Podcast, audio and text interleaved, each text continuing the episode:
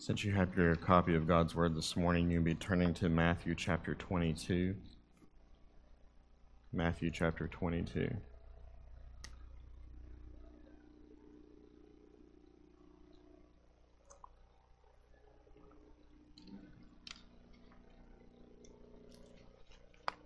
Matthew chapter 22, and we're going to be looking at verses 1 through 14 this morning.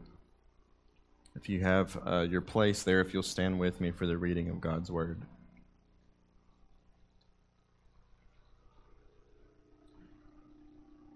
Jesus spoke to them again in parables, saying, "The kingdom of heaven may be compared to a king who gave a wedding feast for his son. And he sent out his slaves to call those who had been invited to the wedding feast, and they were unwilling to come. And he sent out other slaves, saying, 'Tell those who have been invited, behold, I have prepared my dinner. My oxen and my fattened livestock are all butchered, and everything is ready. Come to the wedding feast.' But they paid no attention and went their way, one to his own farm, another to his business. And the rest seized his slaves and mistreated them and killed them. But the king was enraged, and he sent his armies and destroyed those murderers and set their city on fire. Then he said to his slaves, 'The wedding is ready, but those who were invited were not worthy. Go therefore to the main highways, and as many as you find there, invite to the wedding feast.' Those slaves went out into the streets and gathered together all they found, both evil and good, and the wedding hall was filled with dinner guests. But when the king came in to look over the dinner guests, he saw a man there who was not dressed in wedding clothes, and he said to him, 'Friend, how did you come in here without wedding clothes?' And the man was speechless. Then the king said to his servants, 'Bind him hand and foot, and throw him into the outer darkness. In that place there will be weeping and gnashing of teeth, for many are called, but few are chosen.'" Father, we ask for your help this morning, Lord. We know that we have a divine word in front of us, but we do not have divine understanding. This word says that your ways are higher than our ways and your thoughts are higher than our thoughts, Lord. And so if you do not help us to understand, then we have no hope of profiting from this word this morning. So, Father, I pray that you would use me to my capacity and beyond for the sake of your people today in the preaching of this word, that you would do your perfect work. And, Holy Spirit, we are trusting in you to apply it to each heart in the way that we need it most today. It's in Christ's name we pray. Amen. You may be seated.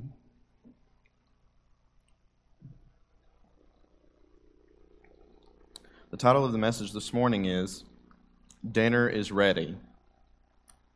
Dinner is ready. In just a few weeks, we'll be celebrating Thanksgiving, which is a holiday that we celebrate in November here in America. And when I think about a feast, most of us have not been to a feast similar to what's illustrated here in the story, so it's kind of hard for us to have a mental picture of what that's like. But the closest that I can get is a big family Thanksgiving that our family goes to in Kentucky every year.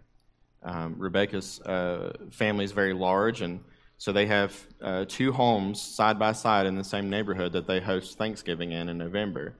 And on average, I think most years there's somewhere around 30 children present, not including their parents, and it's just a huge feast. And so a lot of people will come in the day before. Sometimes the ladies will have like a prayer breakfast where they'll get together and have a prayer breakfast in the morning, and then they're doing their preparation throughout the day. And a lot of times the guys are catching up on things that have been going on throughout the year, and the kids are getting to play with cousins and second cousins and maybe some people that aren't even blood related. But it's just a big event that happens, and it's exciting. It's something we look forward to. I already reserved our room at a cousin's house this year so that we have a place to stay out there. But it's just a big family gathering, and that's kind of the picture I have in my mind when he's talking about a marriage feast there. And so there's a couple things that I want us to see in this text, and as I begin to study this, there's just way more than we can cover today in the short time that we have. And I'm going to kind of try to give some basic observations about the text, and then at the end today I want to give us some conclusions that we can come to help apply that text. But there's a whole lot here. The thing that you'll find with parables is there's usually a pretty obvious meaning, but there's usually multiple layers of application to that meaning. And so as we'll see in just a moment, this parable, while it was given in a specific context, is just as relevant for us today as it has been for every generation over the past 2,000 years. And so we need to be mindful to do what it says. The first thing I want you to see in here about this dinner is that it's a scheduled ceremony. Look at verses 1 through 4. Jesus spoke to them again in parables, saying, "The kingdom of heaven may be compared to a king who gave a wedding feast for his son, and he sent out his slaves to call those who had been invited to the wedding feast, and they were unwilling to come. Again, he sent out other slaves, saying, 'Tell those who have been invited, behold, I have prepared my dinner. My oxen and my fattened livestock are all butchered, and everything is ready. Come to the wedding feast.'"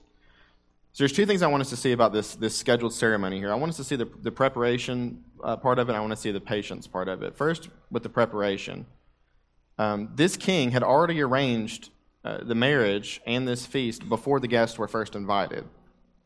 So this was a feast that was prepared in advance. It was already part of the king's plan to do for his son. It was a customary thing to do before the first invitations were even sent out. Now, a wedding feast in Jewish culture, we have to understand, may be a little bit different than American weddings that you've been to. In a normal American wedding, you have a formal ceremony with a reception following. In Jewish culture and in a lot of other cultures still today, the celebration's much longer than just a couple hours in an afternoon, and could sometimes even go on for a week or even weeks, depending on the ability of the father to provide for the guest. And so a lot of times a wedding could just be a week-long celebration where, again, family, friends, people in the community, everybody is invited. Come celebrate, my son or my daughter is getting married. And the expectation is that the father of the groom provides according to his ability. So no matter how much money he has or whatever, he gives his best. So maybe he's a poor man and he only has one goat and it only feeds a few people. Well, he's going to do everything that he can to make sure that he provides the best for those guests that come in. So take that and think about the fact that this is a king that we're talking about here. A king would be someone who owned an entire country, like literally owned it. It's all his property. He can take as many animals as he wants. He can take as much food and drink and decorations and live music and dancing and has the nicest building to have the wedding in. You name it, he goes all out. And so if he's preparing this wedding feast for his son, we're talking about a celebration, like a history-making celebration here. This is whatever the greatest wedding you've ever been to would have just been small in comparison to the wedding feast that this king is putting on for his son, because he has to give his best in order to please the guest with what he's offering them. So the picture we have here is the king he's scheduled this ceremony. He's prepared this feast, and he is going all out. Everything that he's got is going into the feast. It's the most glorious feast that we can imagine. And you'll notice that the guests are invited twice here. And the reason why is because people didn't have watches. So you would invite your guest and say, hey, this week, a year from now or whatever, is going to be the wedding celebration. So you give everybody time to travel. Especially if you're a king, you're well known.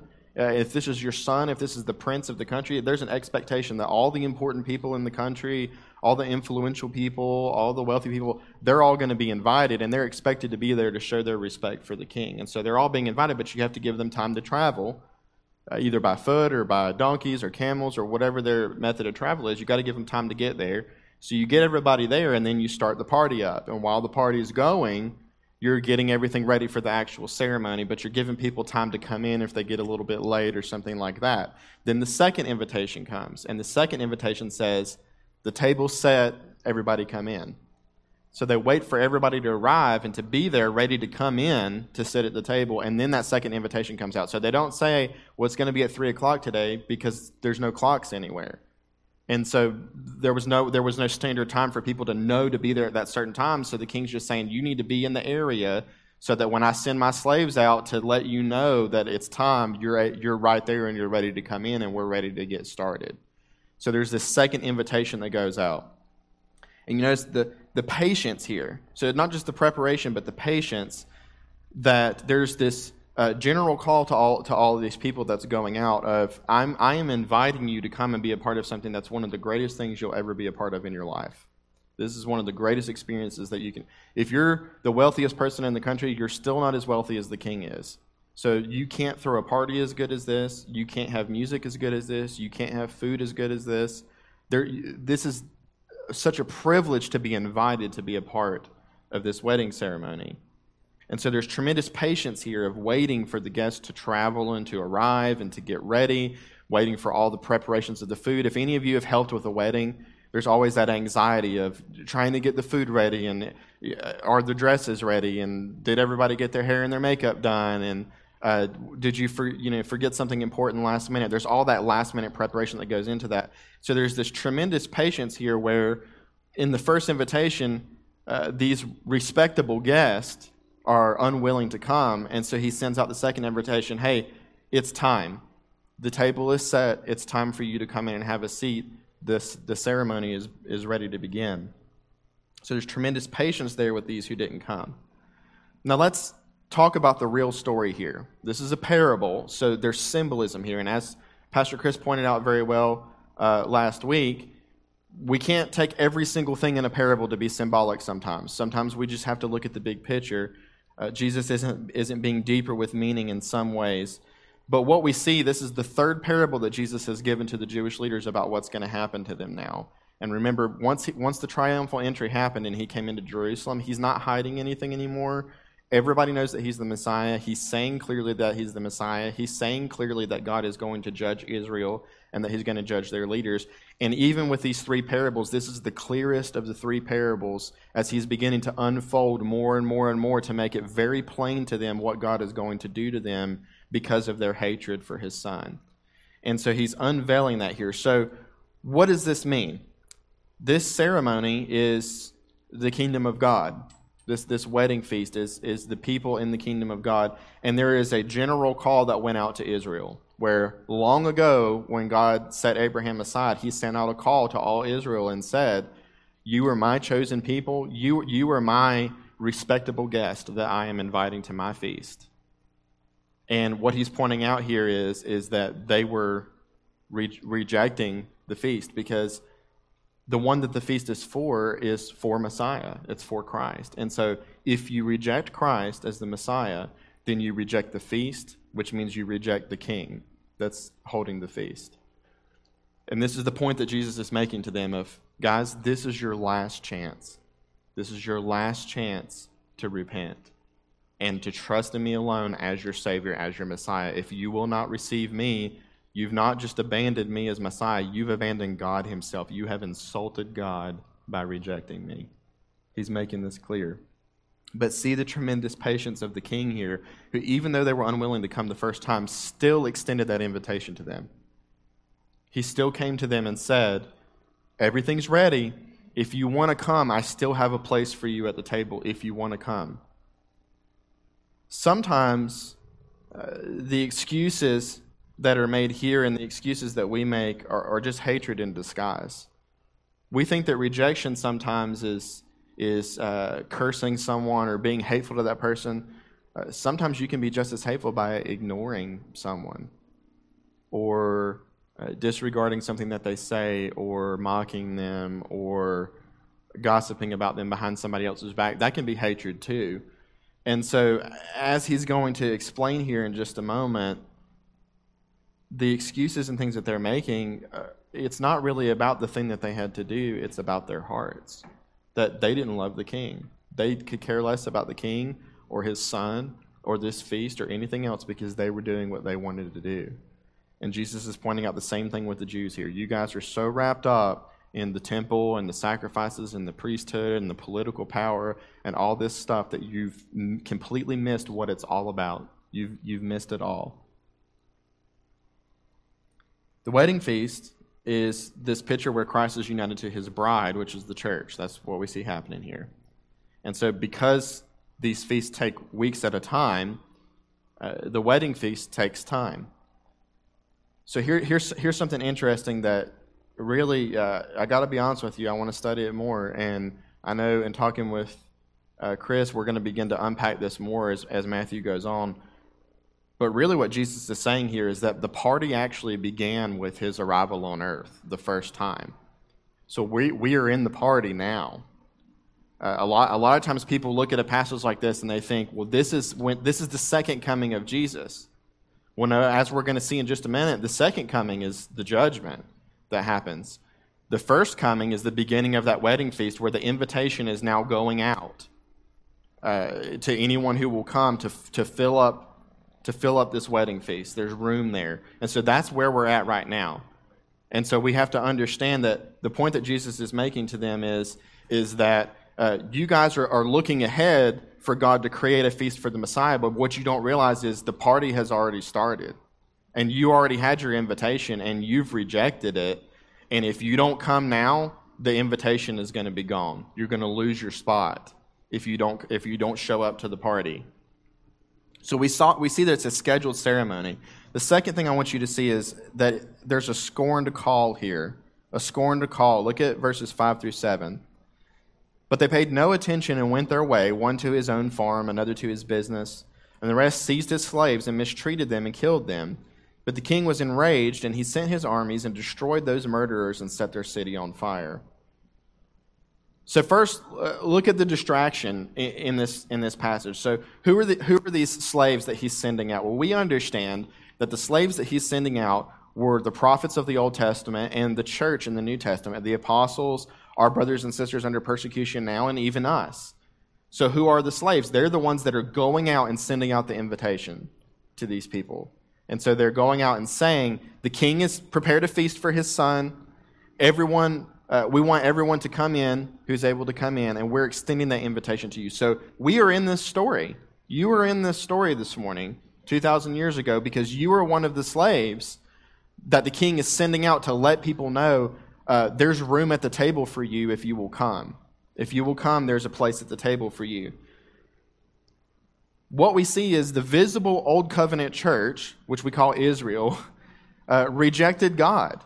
They were the visible people of God. Again, as we've pointed out many times going through the Gospel of Matthew, if anybody should have understood this, if anybody should have seen what was going on, if anybody should have put the pieces together of the miracles and the teaching and the prophecy and the fulfillments and all these things, if anybody should have done that, it should have been the visible church, the people who say, we are the people of Yahweh. The God of Abraham, Isaac, and Jacob is our God. The Bible is our Bible. The scriptures, all these things, the prophets, that he's our Messiah because he's not for everybody. He's a Jewish Messiah at this time. They should have gotten it, and yet they rejected God. And how did they reject God? Not because they rejected the law, not because they rejected Torah, not because they rejected the temple, because they rejected his son. Now, I can be friends with all of you in here. And I can want to bless you and do good things for you and have a good relationship with you, but if you disrespect my son, if you act hatefully towards my son, we're not going to have a good relationship. You need to respect my son. You need to love my son if you want to have a right relationship with me. And it's the same thing with God the Father. Even today, the Jews want the benefits of the covenant without the Messiah of the covenant, and God has not left that as an option for them. That is not on the table. You either accept Jesus and all of the Bible in its fullness, or you reject all of it. And so that is the place where Israel is at this point. One commentator pointed this out. You do not have to murder a prophet to miss out. You have only to fritter away your time on things that will eventually pass away, and thus let your opportunities for repentance and faith pass by. Now, you may be sitting in here this morning, and I look around. I think everybody here just about is a church member or a child of a church member. Okay, so if you're a member of our church, you have to have a credible testimony of faith in Christ in order to be a member of our church. So you may sit here and say, well, I know that I'm saved. I know that I'm born again. So if this is about people coming to Christ, then this doesn't really apply to me because I've already done that. But notice what that commentator says. You fritter away your time on things that will eventually pass away, and thus let your opportunities for repentance and faith pass by. Believers, you need to understand that repentance and faith is not a one-time thing that happens. Now, granted, there's a point where we're converted, where we're born again, sure, and we're born into the kingdom of God. But repentance and faith is a lifestyle that we have. It's something that continues on. It's one of the ways that we have assurance of our salvation. If you're unsure of whether you're saved or not, ask yourself how often you repent. That's a good indicator that you're saved, because unbelievers don't repent. That's not something that they do. So why do we come to church every week? Why do we get involved in the growth group? Why do we try to learn through a Sunday school class? Why do we get pastoral counseling if we need pastoral counseling? Why are we going out and doing evangelism? Why do we do any of this? The answer is exactly what this commentator is saying is we don't want to fritter away our time doing meaningless things and let opportunities for repentance and faith pass by. There's a lot of parallels between this text and why we observe the Lord's table. And I talk about this a lot because for me, growing up as a Baptist, it wasn't a big deal and nobody ever talked about it, but it's in the Bible a whole lot, and it's in history a whole lot, and it's more important than a lot of people give it credit for. And one of the reasons why we come to the table every single week is because we don't want to let an opportunity for repentance and faith to pass by. That's really what it comes down to is anything that God says, church, I will bless you if you do this, we need to do that and do it as often as we can do it. Because I don't know about you, but I don't want to miss any of God's blessings, not even one. I want to receive all of them. I want to have perfect repentance. I know that I can't in the flesh, but I don't want to be like this group was of saying, I've got work to do at the house. I got to go to my farm, or I got to go work on my business. I'm sorry, I don't have time to come to your feast. There's a lot of people that do that in churches all around here on Sunday morning. You can go out here right now during church hour, go up to the grocery store and ask people, hey, are you a Christian? Yeah, I'm a member of such and such church. Well, why are you not there right now? Oh, because I had to go do something on my farm, or because I have some business to do. Exact same excuse. And then what do? They do what this commentator said. They fritter away their time for opportunities for repentance and faith. Oh, so you're saying that whatever you're doing right now, instead of being in the house of God, with the people of God, worshiping God, is more important than that. That there's something that money or your possessions or your business is going to do for you that you cannot receive from God. That's the excuse that's being made. And so here in 2021, it's the same thing that Jesus is pointing out in this parable. Everybody's got something better to do than to worship a holy God. And so we have to be careful. This is the reason why things like church attendance, it's not like we're going through church attendance and making a record and trying to zap people because they missed a Sunday. That's not the issue. The issue is, what's the excuse?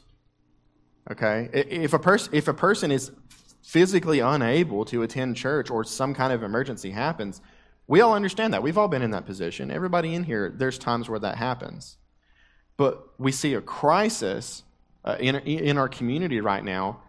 I can ask any of my pastor friends, hey, name the people in your church that just kind of like show up whenever. And they can tell you exactly who they are. And they're known in the church. And the problem is that they're just like these people. Because they'll say, well, I love the Lord. I'm not hostile to the Lord. I just don't make that a priority. I'm not hostile to him. But like, remember what we said just a moment ago. You don't have to be hostile to be hateful. So if you are not for him, then you're against him.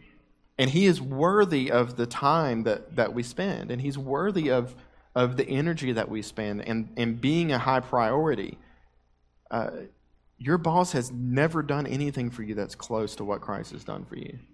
Your bank account has never done anything for you. Your investments or whatever you name, the amount of your time and energy that God has purchased in Christ is 100%. You have nothing left to give to anybody else. And so we do those things because God has commanded us to be in the world and to glorify him in doing those things. But our priority is not those things. And it's easy for us to forget that. So there's a scorned call here where they're distracted by all kinds of stuff. And we have to be careful, even as believers. It's easy for us to look at this and say, for the unbeliever, stop making excuses to not come to Christ. But even if you're in Christ, you can still make excuses to not come to Christ. You cannot come to him in prayer. You cannot come to him in worship. You cannot come to him in a variety of ways, even if you're in Christ. And so we have to be careful that we don't scorn that call that he gives us. This is one of the reasons why we have met in person and we continue to meet in person. Why do we do that? Is it because we're anti-science people? No, it's not because of that. It's because we have a call. We are called to worship. And that call to worship is a higher priority even than my own life. It's a higher priority than my own life. That's the reason why we're here this morning. So we see distraction, but we also see destruction. It says the king was enraged by what they did to his slaves, and he sent his armies and destroyed those murderers and set their city on fire. Now, it's hard to imagine standing there when Jesus is saying this. He's in the temple. It's in public. There's people everywhere. These teachers are coming up to him who are the experts on everything. And like I said, at this point, they know. We know from the last parable, they started picking up what he was laying down in the last parable. They knew he was talking about them. Now he's really unpacking it. There's no mystery here. He's telling the guys that he's talking to right now, you're murderers. And not because I said so. God considers you to be a murderer of his people. And he's going to destroy you, and he's going to destroy your city with fire. This is a very blatant, harsh judgment of Jesus on these men that he's talking to. Again, he was not pulling any punches. He was not trying to not get crucified. At this point, when you say something like that, you're trying to get crucified. If you want to make these people angry, you tell them the God that you say that you represent in your and that you serve, that same God says that you're a murderer and that he's going to destroy you with fire and he's going to destroy this whole city with fire. There is no greater insult that you could give to these men than to say, God is not pleased with you, when everybody else says God's pleased with you. When you walk around and puff your chest out and I'm so spiritual and look at how much I keep the law and look at how much I give and how much I do this kind of stuff. And for the Son of God to say, God says that you're a murderer and that he's going to destroy you.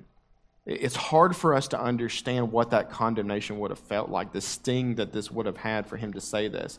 And he doesn't soften it. He doesn't use a word like, he's going to punish those sinners or no, you're a murderer.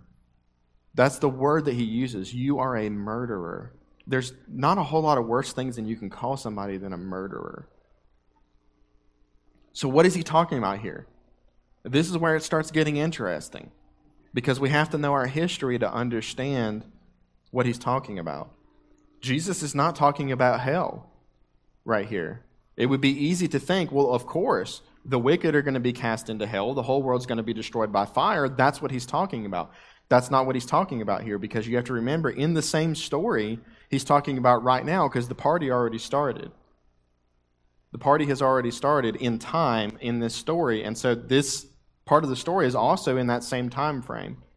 So what does he mean when he says he's going to send his armies and destroy those murderers, the Jewish leaders, and set their city on fire? Well, most scholars agree that he's talking about the destruction of the temple in AD 70, which is 40 years later, after the time that he's preaching this, roughly. This is not talking about hell. This is talking about the entire city of Jerusalem was destroyed by fire. Historians say that at that time, in AD 70, when Titus came in and destroyed Jerusalem by fire, that over 1 million Jews were killed during that destruction. Here's a quote from Josephus, a historian who wrote about what had happened.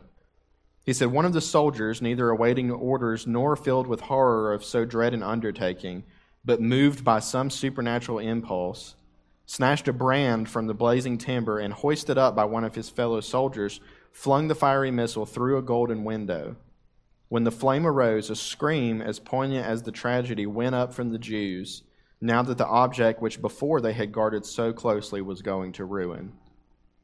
So the temple was destroyed by fire. Jerusalem was destroyed by fire. The Emperor Vespasian said, there's like 4 towers that are high towers that I want you to leave so that we can use them as guard posts, and you're allowed to leave the western wall, which is what we still have today in Israel. He said, everything else burned to the ground. Kill everybody, burn everything to the ground.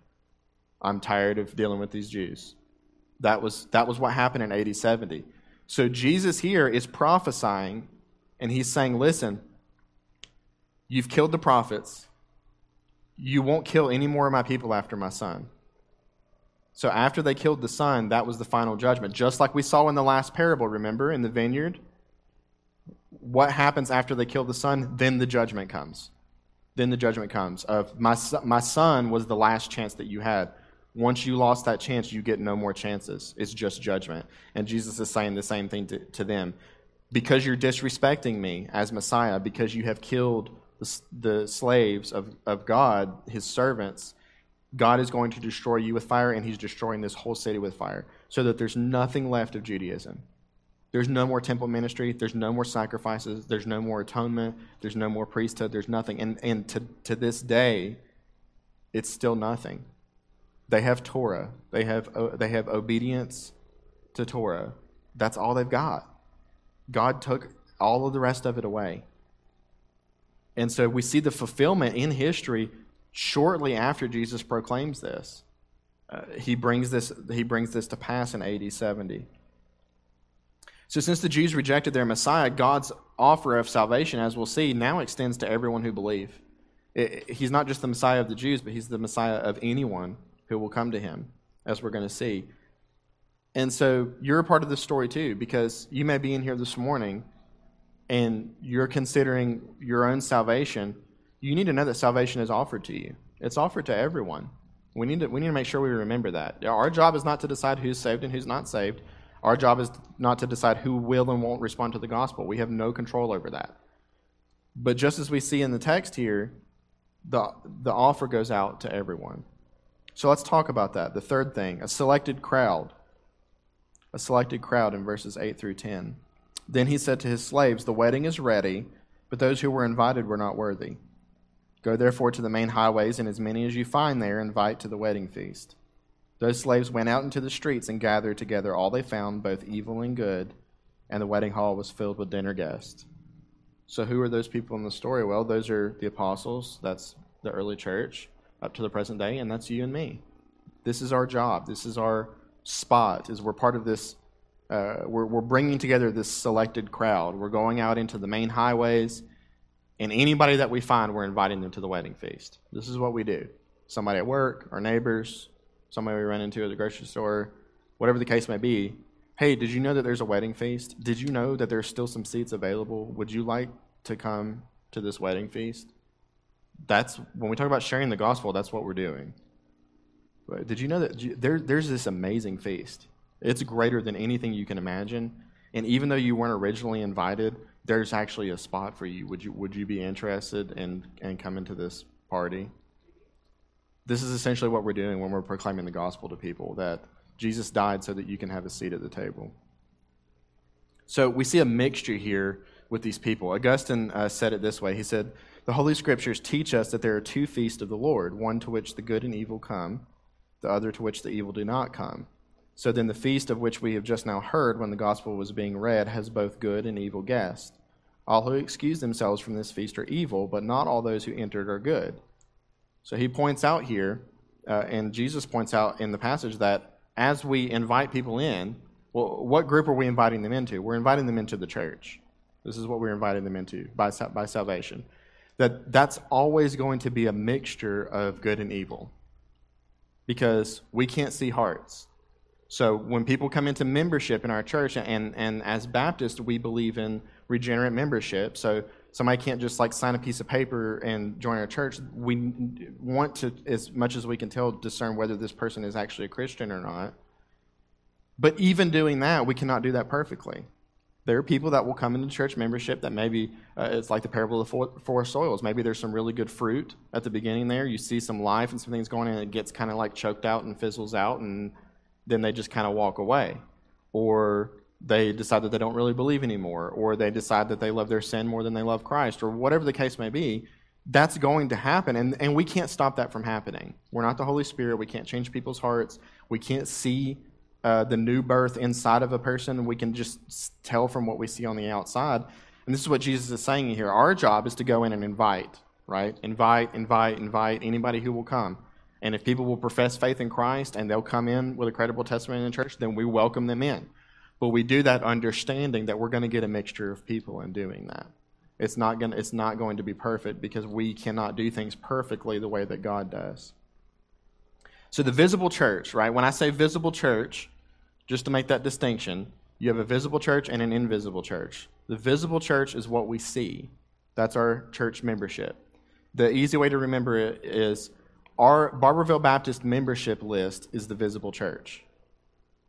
The roll up yonder is the invisible church. That's the easy way to remember it. Now, we want those things to be as close as possible to each other, but again, we're not going to do that perfectly.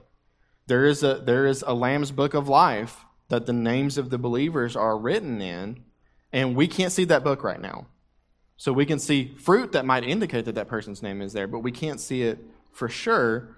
And so only God can perfectly discern who is and is not in Christ, ultimately. We do the best that we can, but we can't see into a person's heart. So the invitation is still going out today in 2021. Jesus is not returned. The invitation is still going out. The garments are ready to put on. The garment is the righteousness of Christ. We're going to talk about that. The garments are ready to be put on, and the king is coming to check the guest list. So soon the groom is going to arrive. So the fourth thing I want us to see, a separate confinement. A separate confinement. Look at verses 11 through 14. But when the king came in and to look over the dinner guest, he saw a man there who was not dressed in wedding clothes, and he said to him, "Friend, how did you come in here without wedding clothes?" And the man was speechless. Then the king said to the servants, "Bind him hand and foot and throw him into the outer darkness. In that place there will be weeping and gnashing of teeth, for many are called, but few are chosen." So he's talking about an imperfect people here. Augustine points out again that this man represents a whole class of persons, of whom are many, he says. So in the visible church, there's a mixture of the saved and the unsaved. We can't see who they are, but this man represents that group of people. So how do we tell in the visible church, when we look at our church membership or any church's membership, how do we tell for sure who's saved and who's not saved? Well, the way that we tell is that the king is going to come, and he's going to look out, and he's looking for the wedding clothes, the garments. And if somebody is in this wedding feast and they don't have the wedding clothes on, they're going to get kicked out. Another way that Jesus illustrated this is called the parable of the wheat and the tares. Remember, they're similar in appearance, but there's tares that were sowed in among the wheat. And what does Jesus say at that time? He says, don't try to separate them because you're going to harm some of the good wheat in doing that. And in the end here, we cannot perfectly discern who should and who should not be in the church. We can't perfectly discern that. But the reality is we understand that that's just a part of living in this world, is that by God's grace, we will see many brothers and sisters come into this church before Jesus returns. But we will also see some who are not truly converted come into the church. Some of them may leave. Some of them may disqualify themselves from being in the church, but some of them may remain. And there's a possibility that when the Lord returns and he's judged, many of us will see each other there, but there'll be some people that we won't see that we thought we would. And that's a sobering thing for us to consider that Jesus is pointing out here in this illustration. The garment is the righteousness of Christ. It's something that we have to put on. We put on Christ. And so when he looks out, again, notice the covering language. A garment is something that you put on. It's a covering. In other words, it's an atonement. It's a covering that is placed on you that protects you from the wrath of God. The wedding clothes are a covering that's put on the guest that protects them from the wrath of the king. This man wanted to stand before the king in his own garments, in his own atonement, in his own covering, and was rejected and cast out. Now, before we talked about how destroying the murderers and setting the city on fire, there was an immediate application with that, with the destruction of the temple in AD 70. But notice the language that Jesus uses in his story. Where is the man cast? Into outer darkness. In that place there will be weeping and gnashing of teeth. The only time Jesus uses that sentence is with reference to hell. So he is talking about hell at this point. He's saying there is a time coming where the king is going to judge. Whoever's covered is protected. Whoever's not covered is going to be bound and cast into hell. That's the illustration that he's going to make there. And what is he saying to these Jewish leaders? You guys have made your own covering. you think that you can stand before God with this own garment that you've made, that you think is acceptable wedding clothes, but it wasn't provided to you by the king, and the king does not accept it. He finds it disgusting, and he doesn't want it in his house. This is what he's saying to the Jewish leaders. All your righteousness, all your religion, all your everything that you put on as a covering of this makes me right before God, when he sees that, he will be disgusted by it, and he will cast you out into hell. And so we have to have a perfect righteousness, which is something that has to be given to us. It's not something that we already have. So in conclusion, the party has already started. So here's a few things that I want to give you to take away from this, of just thoughts in light of everything else that we've looked at. The first thing is that everything that the church does today, including our church, including Barberville, it points to this fulfillment that Jesus is talking about. We understand that in the Old Testament, Hebrews tells us that everything was a type and a shadow of things that were to come. It was a picture so that when Jesus did come and do those things, they would have a picture to associate it with. Now, of course, they didn't, but we do now. We can read the Old Testament now on the other side of the cross and clearly see all the times in the Old Testament that God was pointing to the work that Jesus was going to do and was revealing his plan. But the cool thing is that that continues on, because we're not at the end yet. So even now, as the church, there are things that we do that have not received their fulfillment yet in Christ. Well, what are those things? Church membership prefigures election. So think about this. God has a chosen people. We cannot do any of these things perfectly, but one of the reasons why we have church membership is because it is a type and a shadow of God's election. There are people in the community that we do not consider to be a part of our church because we do not believe that they're Christians. And there will be people on the last day that are going to be excluded from the wedding feast because they were not invited or they did not accept an invitation to be at the wedding feast. And so the church membership, a lot of people ask, well, how is church membership biblical? Well, this is one of the ways that it's biblical, is it is a picture to the world, the outside world, and to the inside of the church, of what election looks like. God has a people. So Barberville is a people. We are a family. We are in a sense, we're almost an ethnic group to ourselves. We have our own culture. We have our own music. We have our own worship. We have our own religion within ourselves that we have. We have our own culture. And some church membership shows the world we may all look different and have different backgrounds and have differences, but we're not. What we have in common is that we're not like anybody else in the world. We're only like those that are in Christ. Church discipline prefigures judgment. So again, church discipline is not perfect. It does not always work correctly, but it prefigures judgment. And what does that mean? That means that whenever the church exercises discipline against one of its members, when the members exercise discipline against another member, it is a type and a shadow of exactly what Jesus is saying here. There is going to be a time where God himself is going to come through and sort out the wheat from the tares. So this is a picture that we're doing that's imperfect, and yet it finds its fulfillment in the judgment of God. Baptism prefigures resurrection. There is coming a day when we will be raised from the dead. Everyone, the good and the wicked, will be raised from the dead. For those who are in Christ, it's a wonderful thing. It's our hope that we will be resurrected. For those who are not in Christ, it's a terrifying thing that whatever suffering they experienced so far was not enough, that they have to endure even more. So baptism prefigures resurrection. This is the reason why we baptize by immersion as Baptists, right? Why do we put somebody all the way under the water? Because it symbolizes death, burial, and resurrection. You can't do that with pouring, sprinkling, things like that. You don't get the same symbolism for it.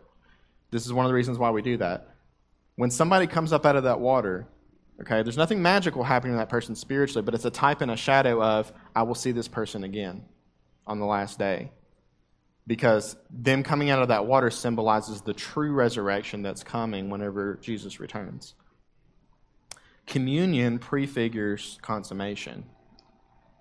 So remember what Jesus said at the Last Supper? I will not drink this again until I drink it in the kingdom with you.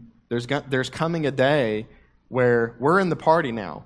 All the guests are arriving. They're getting ready. The invitation is going out. Hey, the table is being set.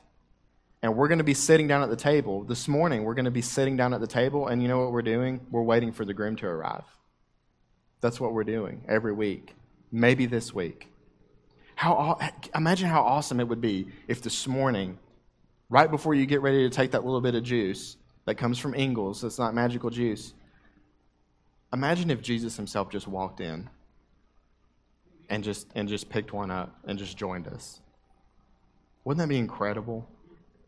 I mean, it's more than we can even imagine, and yet that's exactly what he said he's going to do. There's going to come a day where we're going to gather together in communion, and Christ himself is going to come and be there with us. And that's a beautiful thing that we can look forward to, and that's one of the reasons why not celebrate that every week, right? Maybe this week will be the week that he comes. We don't know. Maybe it's next week. But we're going to be ready for him to join us whenever he's ready to join us. We are inviting people to something good. This is something we need to remember. Hell is real. Judgment is real. God is going to judge everyone, and he's going to judge them according to his law. But we are not inviting people to run away from hell. That's not the gospel. The gospel isn't don't suffer. That's not the message we're getting to people. Is your life hard? Come to Jesus. Are you struggling? Are you in poverty? Are you sick? Are you whatever? Well, come to Jesus, and you just won't have any problems in life. That's not the gospel. The gospel is inviting them to something good. Yes, you need to know your state. You need to know that you don't deserve a seat at the table. Nobody does. But that's not the good news. That's the bad news. The good news is there is a glorious wedding feast, and there's still seats open. And if you want to come, I have permission. I have it on authority from the Son himself to offer you an invitation to this meal. We have to remember that we're giving people good news. That takes some of the fear out of evangelism, right? You're sharing the gospel. What if this person rejects me? They're not rejecting you. They're rejecting the invitation to the party. That's their loss. That's their loss. But what are we inviting them to? I'm inviting you to the best party that there's ever been to.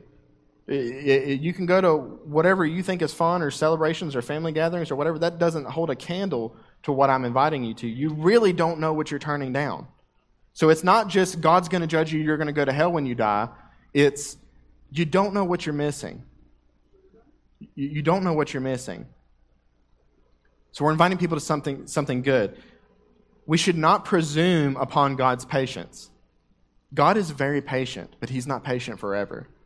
And we see that in this text. There is coming a day when that judgment is going to come. And when you think about that family member right now, when I say... who's the first lost person you think of? You're going to have a family member or a friend or somebody that's going to pop into your mind, okay? When you wait to invite that person to the table, you're presuming upon God's patience. You're assuming that God is going to be patient a day longer and that person has another day. We can't do that. We can't presume upon God's patience. We don't know when that's going to run out. The clock is ticking down, and we don't know what that clock looks like, but it's there, and we shouldn't assume that we have all the time in the world to share the gospel with people we love. We need to do it now. We have work to do, and we can't have excuses. You see the response that he has to people that had excuses. We can't say, I can't do this thing, or I can't be involved in this, or I can't talk to this person, or I can't do whatever because it's inconvenient for me, or it's uncomfortable for me, or because I'm too busy. You can't do that.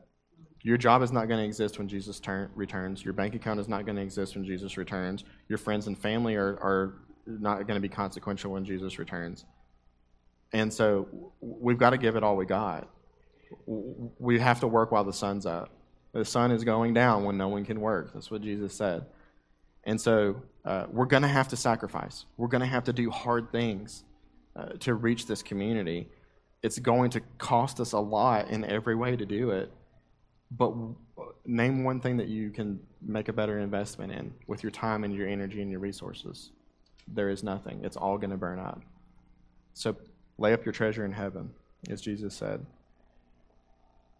And finally, we need to be who we are in Christ. Who are you in Christ this morning? You're clothed. You have the garment of righteousness. So walk in that. The sin that you're dealing with, You deal with sin because you believe that you have to. That's what it comes down to. Sin has no power over you. It was destroyed. Do you know who has authority now? At the end of this book, Jesus says, all authority in heaven and on earth has been given to me. Therefore, go and make disciples. So on what authority can you say, I will not sin in that area? On what authority can you say, I have the right to invite this person to the wedding feast? You have it on the authority of Christ, the one who, the firstborn from the dead, the Son of God, has given you personally, Christian, the authority to renounce your sin, to walk in holiness, to serve him, to exercise the power of the Holy Spirit and your spiritual gifts into the church, and to see Waynesville saved. You have the authority to do that in Jesus Christ, and we need to remember that. There is nothing that can stand against us. Remember a few weeks ago, we are the rooters up of mountains. We are. How do we do it? By prayer. So there is no obstacle in front of you that cannot be removed that would hinder you from preaching the gospel this morning. And so walk in that, believe that you are free, that you're empowered, that you have authority from God to do the ministry that he's given you to do. In closing, Galatians 3:23 through 29. But before faith came, we were kept in custody under the law, being shut up to the faith which was later to be revealed. Therefore, the law has become our tutor to lead us to Christ so that we may be justified by faith. But now that faith has come, we are no longer under a tutor, for you are all sons of God through faith in Christ Jesus. For all of you who were baptized into Christ have clothed yourselves with Christ. There is neither Jew nor Greek. There is neither slave nor free man. There is neither male nor female, for you are all one in Christ Jesus. And if you belong to Christ, then you are Abraham's descendants, heirs according to the promise. Father, we ask this morning that you would prepare us for this feast, Lord. This earthly feast that we're about to take here at your table that just looks forward to that day when Christ himself is going to be there with us, serving us as he served the apostles. Lord, what a humbling thing to think that Jesus himself would break our bread and give it to us as he did the apostles. Lord, what a blessing. How humbling it is to think that the Son of God would serve us. Lord, I just pray this morning that we would be a church that is about the business of preparation, that we ourselves would be ready for your return, that we would be excited about the resurrection, that we would be proclaiming it to those around us, Lord, that we would not take advantage of your patience and your long-suffering any longer, but that we would get to work and that we would fill up this house right here with guests for the wedding. And that each week, Lord, we would be bringing more and more people to your table, waiting for that final feast when you return. It's in Christ's name we ask this. Amen.